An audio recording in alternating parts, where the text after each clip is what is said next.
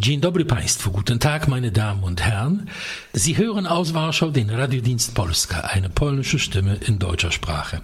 Zu den Themen der Woche einer Sendung, der wir die wichtigsten Ereignisse der letzten Zeit in Polen diskutieren, begrüßt Sie am Mikrofon Janusz Stitzner. In unserem Warschauer Studio zu Gast ist heute wieder einmal Frau Alexandra Rybinska, Journalistin und Kommentatorin des Wochenmagazins Sieci und des Fernsehsenders Polsce.pl. Guten Tag und herzlich willkommen. Guten Tag. Seit einigen Wochen trübte die Geschichte den politischen Himmel über Polen. Zeus dem Donnerer gleich schleudert Russlands Staatspräsident Wladimir Putin übelste Beschimpfungen gegen Polen. Dieser Amok hat, wie es scheint, Methode. Derweil verkündete Polens Staatspräsident Andrzej Duda, er werde an den Holocaust-Feierlichkeiten in Jerusalem am 23. Januar nicht teilnehmen. Es soll jedoch wie jedes Jahr große Feierlichkeiten anlässlich des 75. Jahrestages der Befreiung von Auschwitz auf dem Gelände des ehemaligen deutschen Vernichtungslagers geben, wo Staatspräsident Duda die Rolle des Gastgebers übernehmen wird. Parallel zu all dem kommt der Konflikt um die Justizreform nicht zur Ruhe. Eine neue Runde wurde gerade eingeläutet. Im Senat der zweiten Kammer des polnischen Parlaments, wo die Opposition über eine hauchdünne Mehrheit verfügt, zeichnet sich derweil knapp drei Monate nach den Parlamentswahlen eine interessante Entwicklung ab. Wie Sie sehen, meine Damen und Herren, auch diesmal herrscht bei uns an Gesprächsstoff kein Mangel. Seit etwa Mitte Dezember 2019 meldet sich Russlands Staatspräsident Wladimir Putin regelmäßig zu Wort, um seinen Groll auf Polen freien Lauf zu lassen. Polen trage Mitschuld am Ausbruch des Zweiten Weltkrieges. Polen habe an Hitlers Judenvernichtungsplänen schon vor dem Krieg mitgearbeitet. Der Hitler-Stalin-Pakt war nur eine kriegsvorbeugende Sicherheitsmaßnahme. Und so auf hauchdünner Faktenbasis versucht Putin die Sowjetunion von jeglicher Verantwortung am Kriegsausbruch reinzuwaschen. Was will er damit unter den Teppich kehren? Diese historische Erzählung ist für den inneren Gebrauch gedacht, für die Russen selbst. Das letzte Jahr war kein sehr erfolgreiches für Wladimir Putin. Jede Menge Probleme. Das Lebensniveau in Russland ist sehr stark abgesunken. Es gab zum ersten Mal wieder große Demonstrationen gegen Putin. Seine Popularität hat stark nachgelassen. Das Flaggschiff der russischen Marine, Flugzeugträger, der Admiral Kuznetsov, der einzige Flugzeugträger, ist abgebrannt im Dock, im Hafen.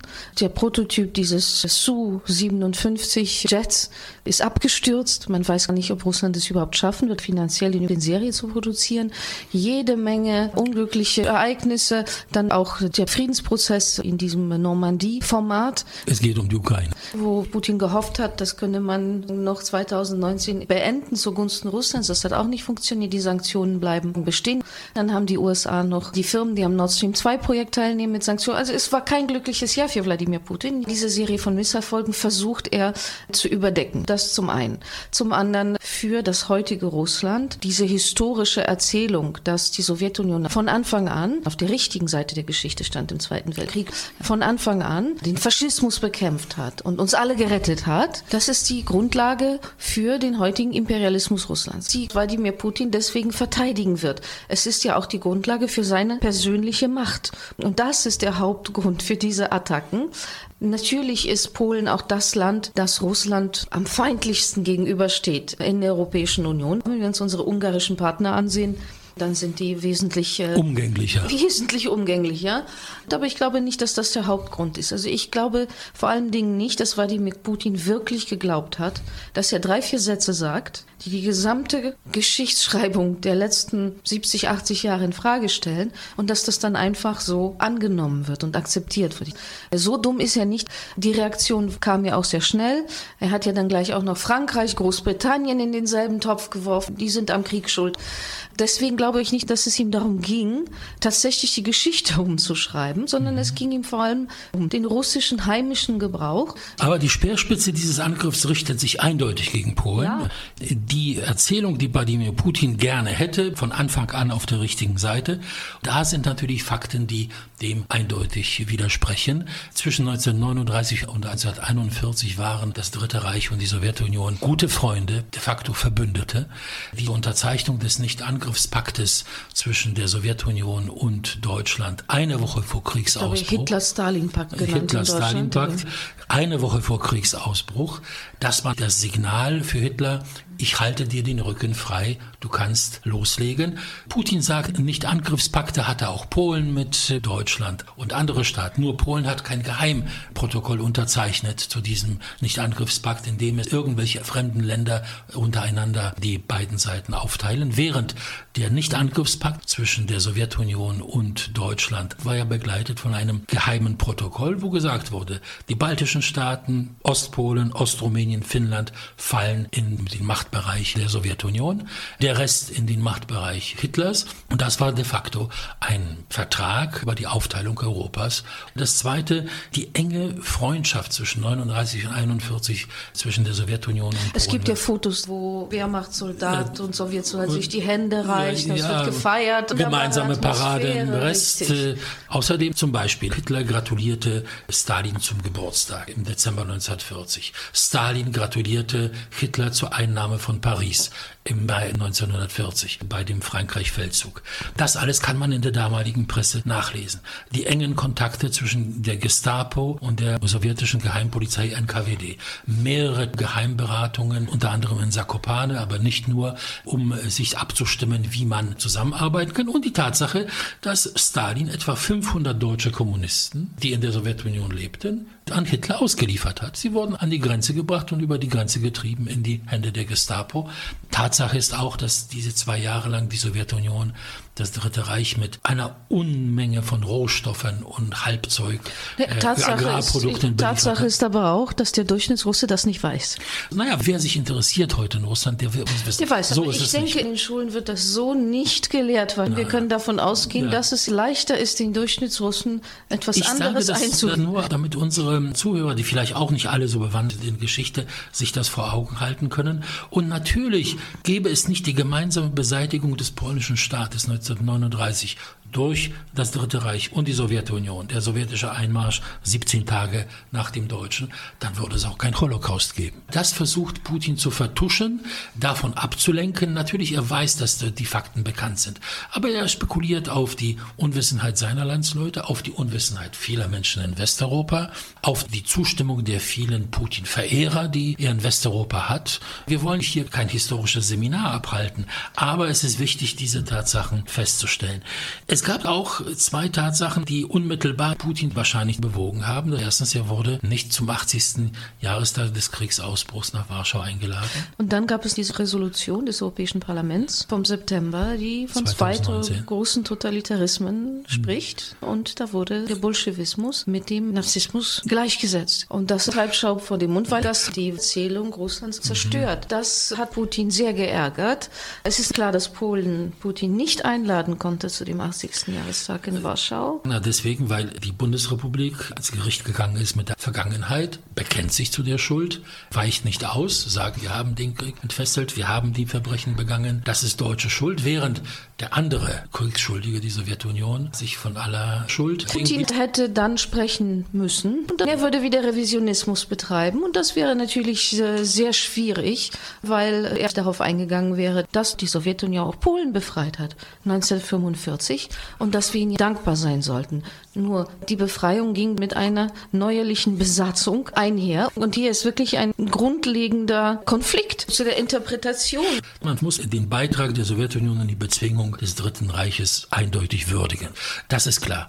Aber die von der Sowjetunion erwarteten Huldigungen, dass sie hier die Freiheit gebracht hat. Befreiung bedeutet, man bringt Freiheit. Sie brachten das Ende der deutschen aber keine Besatzung. Freiheit. Aber keine Freiheit. Das heißt, wir können nicht von Befreiung sprechen. Wir können von Verdrängung der Deutschen sprechen. Wir können von neuer Besatzung sprechen. Unter anderen Vorzeichen natürlich. Wir können uns über die Beendigung des Krieges freuen. Da gibt es ja auf jeden Fall ohnehin auf jeden Fall und die Befreiung von Auschwitz. Aber auf der anderen Schale stehen die Raubzüge, die Vergewaltigungen, die Brandschatzungen, die Einsetzung eines terroristischen Und anschließend Regimes. 40 Jahre, Kommunismus. Jahre Kommunismus.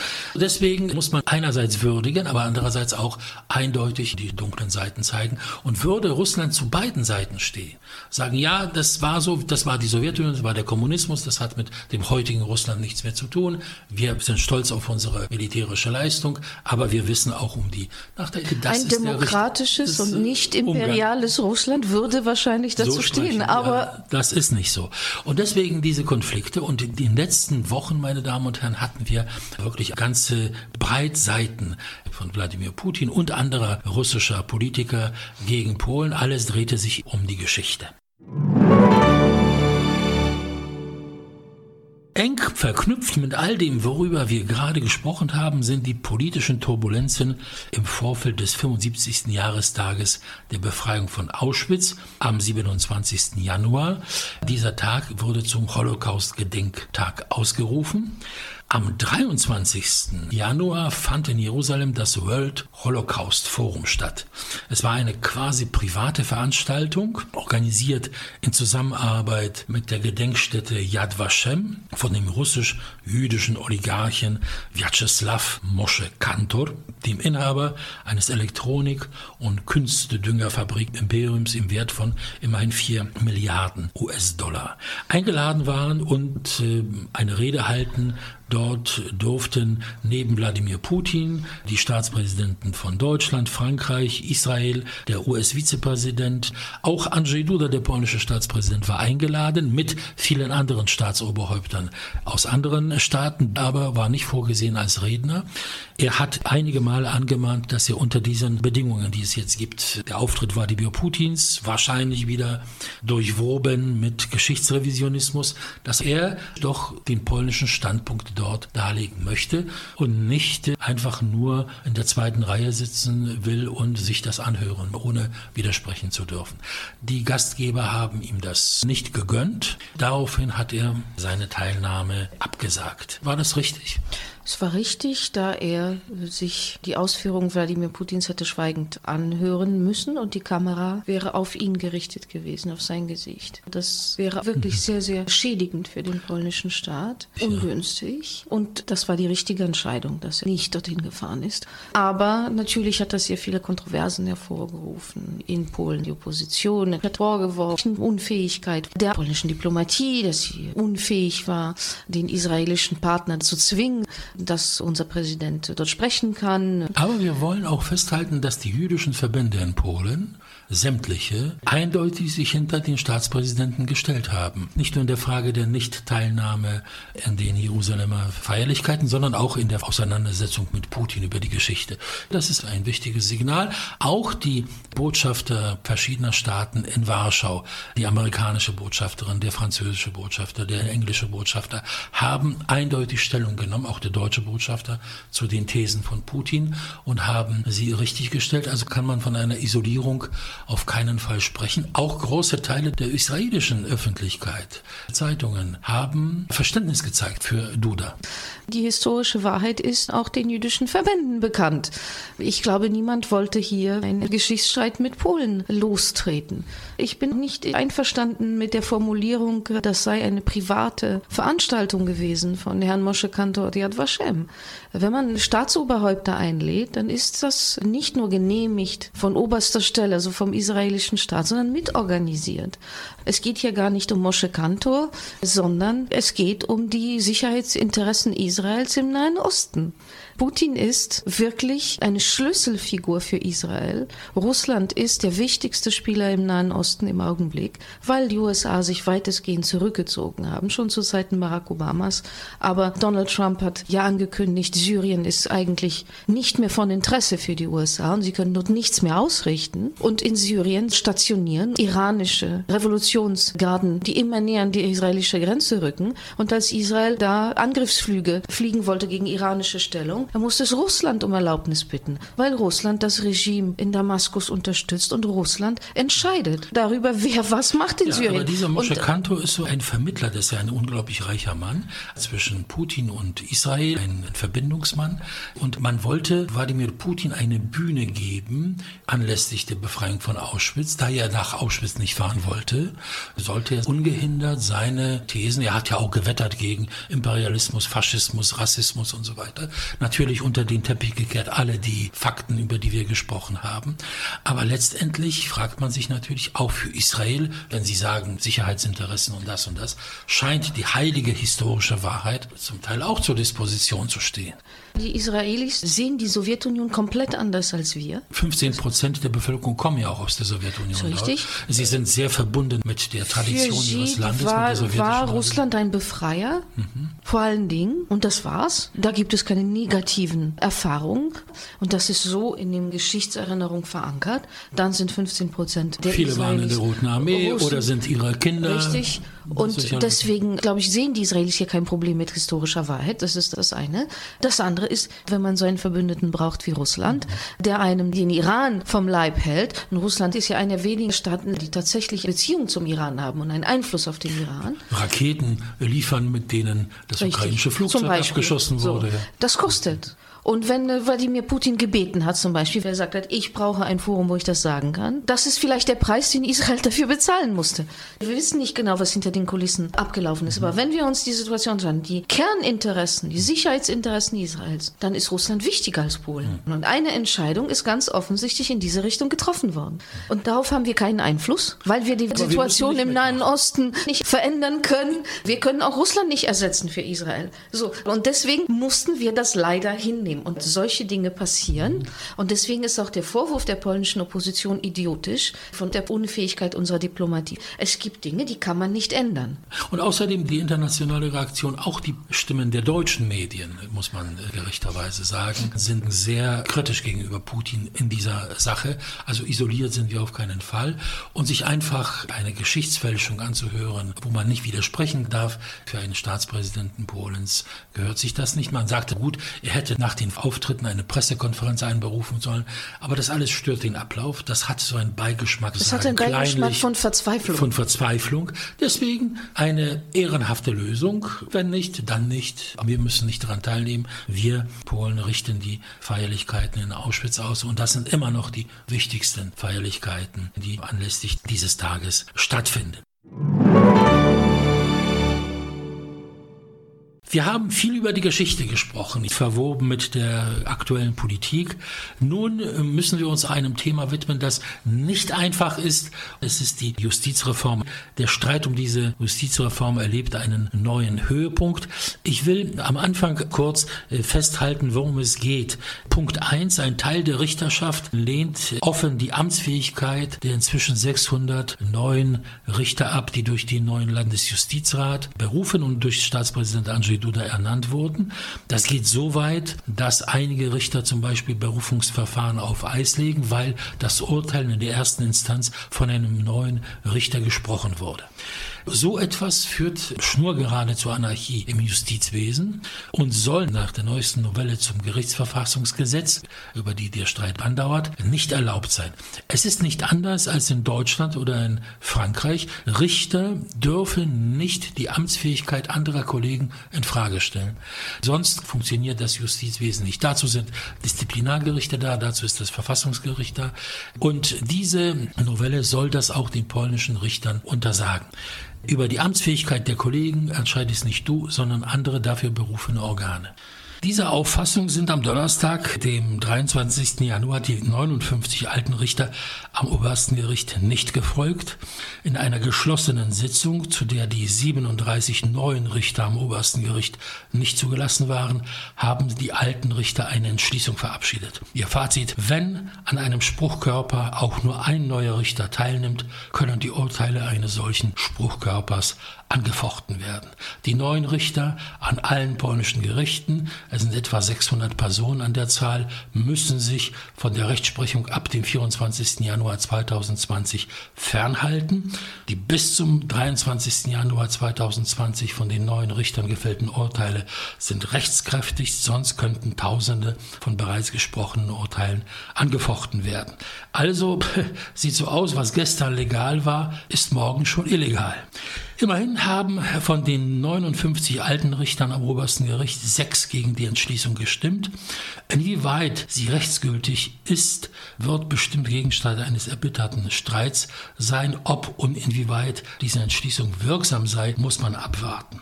Klar ist, dass ein Teil der Richterschaft sich damit offen gegen die demokratisch gewählte Parlamentsmehrheit, den demokratisch gewählten Staatspräsidenten und das Verfassungsgericht, das eigentlich in solchen Fragen zuständig ist, gestellt hat.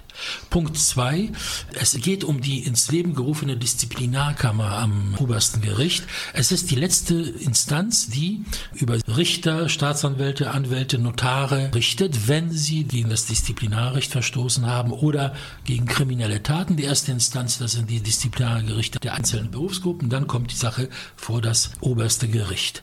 Ein Teil der Richterschaft lehnt diese Disziplinarkammer ab, obwohl ihre Rechtsprechung bis jetzt, sie ist ja schon einige Monate im Amt, eigentlich sehr liberal war. Wir können nicht von irgendwelchen drakonischen Urteilen sprechen, aber sie wollen das nicht, sie wollen, dass es weiter so bleibt. Kollegen am Gericht bildeten ein Disziplinargericht und entscheiden über die Schuld des Kollegen. Das alles unter Kollegen. Ja, also Vetter, Kollegen, Kollegen, Kollegen wollen ja freundlich sein. Man will ja, man will ja keinen Kollegen hier verprellen. Ja. Das ist so. Und darum geht der Streit. Und das Dritte, das ist das oberste Gericht selbst. Die Amtsperiode der jetzigen Präsidentin des obersten Gerichtes geht April 2020 zu Ende.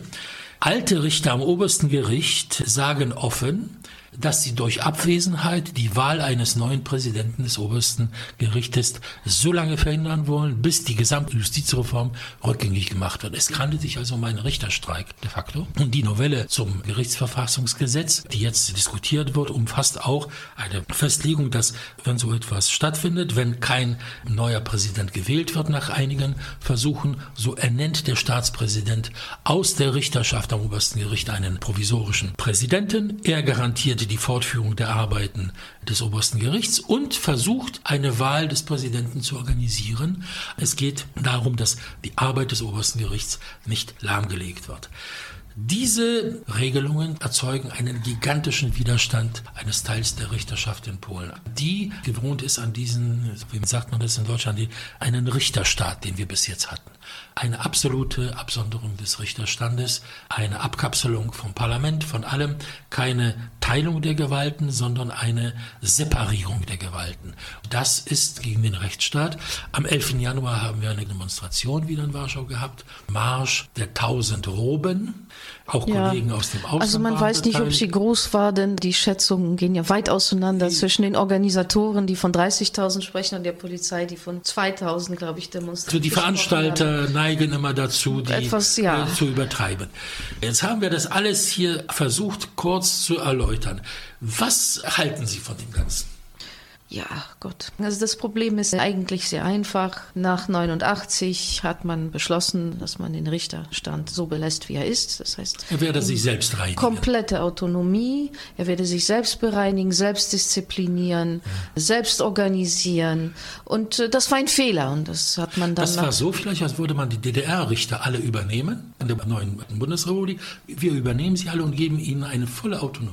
Man hat also praktisch von den Richtern erwartet, dass sie gegen ihr eigenes Interesse handeln, indem sie sich selbst ausschließen, wenn sie denn zum Beispiel zu Zeiten des Kommunismus Schuld auf sich geladen haben. Aber kein Parteirichter, kein Richter, der Stasien war und so weiter, wurde seines Amtes enthoben. Richtig. Alle Natürlich haben sich die Richter nicht selbst bereinigt, sie haben sich auch nicht selbst diszipliniert. Korruption, Vetternwirtschaft, Schlamperei. Vor allem deswegen, weil sie wählten ja bis jetzt selbst den Gerichtspräsidenten. Wenn er von den Richtern gewählt wird am Gericht, dann ist das natürlich auch jemand, der den Richtig, Kollegen nicht ja wehtut. Das durchaus nicht selten. Ja, es gibt viele Opfer der Richter. Es gibt ein neues Programm im polnischen Fernsehen, wo man solche Fälle vorstellt. Es, es geht einfach darum, dass die Richter sind völlig unabhängig, nicht nur, wenn sie Recht sprechen in den Urteilen, sondern in allem, was sie tun. Und es gibt keine Möglichkeit in Arbeitsdisziplin auf disziplinarischem Wege und so weiter. Nichts. Und natürlich Sie wollen die Richter ihre Kollegen nicht disziplinieren und äh, deswegen war es notwendig, da ein Außengremium zu schaffen, damit das ja, anders verläuft. Das demokratisch gewählte Parlament und die Öffentlichkeit einen Einfluss auf dieses Rechtssystem haben. Der Richter wird ja auf Lebenszeit berufen. Man kann ihn nicht absetzen. Er fällt seine Urteile und man kann ihn deswegen nicht belangen. Aber ein Disziplinargericht ist notwendig, denn man muss auch das Arbeitsrecht einhalten. Man muss die Arbeitsdisziplin Richtig. Und ich meine, die Richter berufen sich auf Montesquieu, der arme Montesquieu. Als er von der Gewaltenteilung schrieb, da meinte er nicht komplette Unabhängigkeit der drei Gewalten. Das heißt, eine Unabhängigkeit, die bedeutet, dass es eine keine Kontrolle gibt, eine Separierung, ja. sondern er sprach Unabhängigkeit in der Fällung von Urteilen für Richter. Aber nicht darin, dass Richter machen können, was sie wollen. Mhm. Und es darf niemand, sie niemand kontrollieren oder dafür bestrafen. Ja. Das existiert in mhm. keinem Land Europas. Überall ist irgendeine Kontrolle der Richter vorhanden. Übrigens wurde sie in Frankreich vor kurzem verschärft. Es gab eine Reform und dann eine zweite Reform. Dagegen haben die Richter protestiert und äh, Macron hat gesagt, naja, erinnert euch ans Ancien Regime, wo wir tatsächlich einen Richterstand hatten, der alle terrorisiert hat und einen Richterstaat. Und das wird es in Frankreich nicht mehr geben. Nur Frankreich wird dafür nicht belangt. Wir schon, weil es hier um einen breiteren politischen Kontext geht. Mhm. Diese Regierung passt Brüssel nicht, vielen unserer europäischen Partner passt sie ebenfalls nicht. Und deswegen die Opposition, die nach Brüssel fährt, protestiert und versucht, so. Unterstützung zu bekommen, ja. bekommt diese Unterstützung. Das ist an sich skandalös. Diese Reform ist notwendig. Jetzt werden wir wahrscheinlich noch mal zwei, drei Jahre diesen Zirkus ertragen müssen, weil die mhm. Richter werden nicht nachgeben, weil sie um ihre Privilegien fürchten, weil es bequem war und angenehm war, dass sie im Supermarkt klauen konnten und durften dann weiterhin Recht sprechen. Das sind alles Dinge. Weil die Kollegen sagten, das war nicht so gravierend. Das war nicht so schlimm. Das war Zufall. Das war ja nur ein Pendrive und ein paar Jeans. Und das war natürlich ein tolles Leben. Alle, wie wir arbeiten, jeder von uns, kann disziplinarisch entlassen werden aus der Arbeit. Also das ist doch eigentlich nicht akzeptabel. Das ist auch nicht fair. Naja, und vor allem der Bürger steht vor einer solchen autonomen Gruppe und kann nichts ausrichten. Nee. Vor allem in den kleinen Städten. Wir hatten ja noch die Situation, dass die Staatsanwaltschaft ja auch unter der Tusk-Regierung völlig autonom wurde. Das heißt, nicht ein Werkzeug des Justizministers, der Rechtspolitik des Staates, der Staatsanwalt vertritt den Staat, sondern auch hier wurde eine autonome Gruppe geschaffen, die selbst entschieden hat, was sie macht oder nicht macht. Man konnte sie zu nichts bewegen, man konnte ihnen nichts äh, vorschreiben, wo Staatsanwälte überall auf der Welt selbstverständlich weisungsgebunden sind an das, was die Justiz. Na, das ist abgeschafft. Das sind wirklich ganze Tragödien, die dahinter stehen. Es gibt eine große Zahl von Richtern in Polen, die ihre Arbeit gut machen, die sich auch zurückhalten in dieser ganzen Diskussion. Und sie machen ihre Arbeit, sie unterstützen diese Protestaktion nicht. Sie sehen auch, was passiert und was notwendig ist. Aber eine Gruppe von einigen hundert Richterfunktionären führt hier das Wort, organisiert diese Proteste. Und wir sind mitten in der Auseinandersetzung, wo kaum jemand noch Außenstehender den Durchblick hat. Aber das Problem bleibt und die Versuche es zu beheben führen eben zu einem ganz, ganz heftigen Widerstand. Seit knapp drei Monaten gibt es in Polen die Situation, dass die Regierungsmehrheit in der ersten Kammer des Parlaments, dem 460-köpfigen Sejm, keine Mehrheit in der zweiten Kammer, dem 100-köpfigen Senat hat. Wie funktioniert das? In unserer Sendung vom November haben Sie sich durchaus zuversichtlich gezeigt. Sie haben gesagt, es ist gut, dass da eine Gegenkraft äh, sich etabliert, die bei der Gesetzgebung aufpasst, die das schnelle Verabschieden der Gesetze unmöglich macht. Der Senat muss ja allen Gesetzen zustimmen innerhalb von 30 Tagen und dann geht das zurück an den Sejm und der kann Veränderungen, wenn sie da vorgenommen wurden, akzeptieren oder mit einfacher Mehrheit annullieren. Die Regierungspartei Recht und Gerechtigkeit hat mit ihren 235 Abgeordneten die absolute Mehrheit und kann das zu Fall bringen, obwohl, wie wir sehen, es ist schwierig. Es sind nur fünf Stimmen über die Hälfte. Es ist nicht einfach, alle Abgeordneten zu mobilisieren. Jarosław Kaczynski wird operiert an den Beinen. Der Ministerpräsident ist in Japan und sie alle sind Abgeordnete und bei solchen Abstimmungen müssen sie alle da sein, bis auf die letzten Abgeordneten, denn es sind ja nur fünf über die Hälfte der Stimmen. Also so einfach ist es nicht. Nichtsdestotrotz, diese Entwicklung findet statt. Wir haben einen neuen Präsidenten des äh, Senats, äh, Professor Tomasz Grodzki, ein Mediziner. Grodzki seit drei Monaten steht im Mittelpunkt der polnischen Politik. Der Senat, wie er arbeitet, das wissen wir eigentlich gar nicht, weil wir das gar nicht sehen. Wir sehen ja nur Professor Grodzki.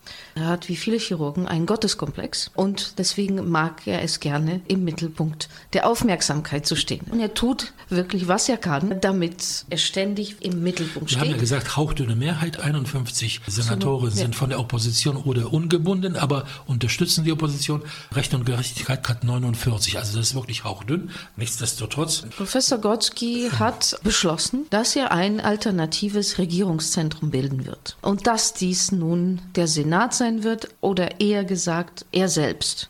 Er ist das alternative Machtzentrum. Deswegen ist er in den Medien 24 Stunden präsent. Es ist schon schwer zu ertragen. Er hat ähm, zwei große Fernsehansprachen gehalten, das steht ihm zu, als dem Präsidenten des Aber der Senats. letzte Vorsitzende des Senats hat wesentlich weniger Ansprachen. Ich kann mich nicht an keinen erinnern, richtig. Grodzki hat schon zwei gehalten in drei Monaten. Und er hat ja Korruptionsvorwürfe aus der Zeit, wo er als Chirurg praktiziert hat. Und da haben sich ehemalige Patienten gemeldet. Es werden jeden Tag mehr, die behaupten, dass sie ihm Bargeld in Umschlägen überreicht haben. Ansonsten wollte er ihre Liebsten nicht operieren. Man muss sagen, Grodzki ist ein hoch angesehener Chirurg, unheimlich talentiert. Aber so wie die Patienten sagen, damit er operiert, musste das unterfüttert werden mit kleinen Geldgeschenken ja, kleinen haben, oder großen. Ne? Kleinen oder an. großen. Einige haben 7000 Slotti gegeben. Jemand hat 200 Slotti gegeben, weil er sehr arm war. Aber das war vor 20 Jahren. Diese 200 Slotti wären heute 500 oder 600. Und immer wieder melden sich Leute und sagen, ja, wir sind zu ihm gegangen. Wir haben ihm diese Briefumschläge überreicht in seinem Arbeitszimmer. Und er hat daraufhin auch operiert. Vielen Leuten geholfen. Aber eigentlich war das eine staatliche Klinik, nicht eine private. Er wurde bezahlt, sehr gut. Und solche Nebeneinkünfte Einkünfte sind Schmiergelder, nichts anderes. Es sind Schmiergelder. Er behauptet natürlich, das sei alles falsch und es sei alles fabriziert worden von der Regierungspartei, die versucht, ihn als alternatives Machtzentrum zu Fall zu bringen und seine Reputation zu zerstören. Da ist eine Frau Professor, die ihn auch beschuldigt eine hat, Kollegin eine Kollegin von der Universität. Also da wollte die Universität sie entlassen, also Maulkorb verpassen. Mhm.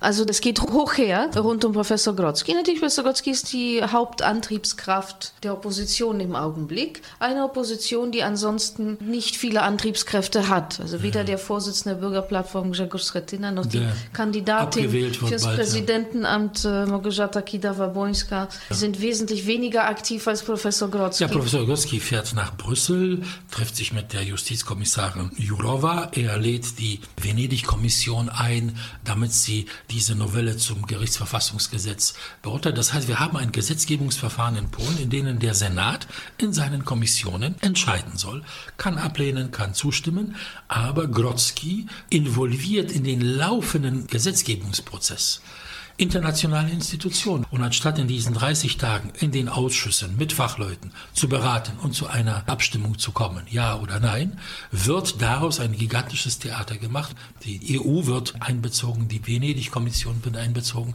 Das ist äh, sehr neu und findet in keinem anderen EU-Staat. Äh, nein, aber dann, man muss natürlich auch die zweite Motivation erwähnen, seine Schmiergeldaffäre zu übertünchen. Mit diesen Schmiergeldern, das ist natürlich eine schwierige Sache. Schmiergeld überreichen Vergleichung findet ja meistens unter vier Augen statt.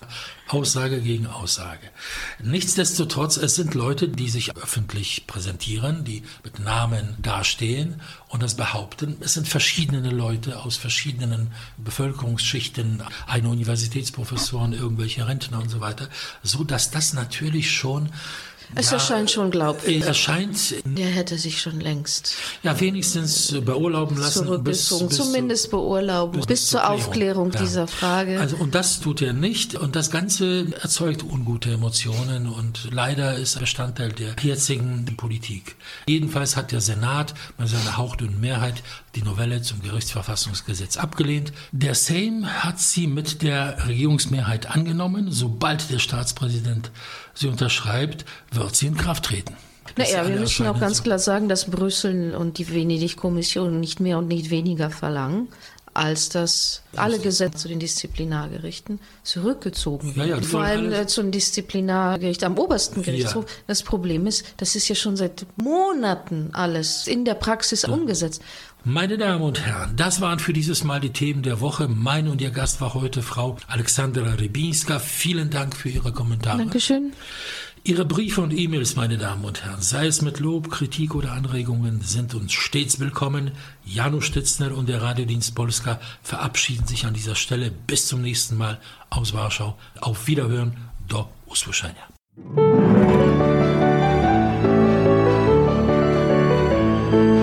Radiodienst Polska aus Polen über Polen.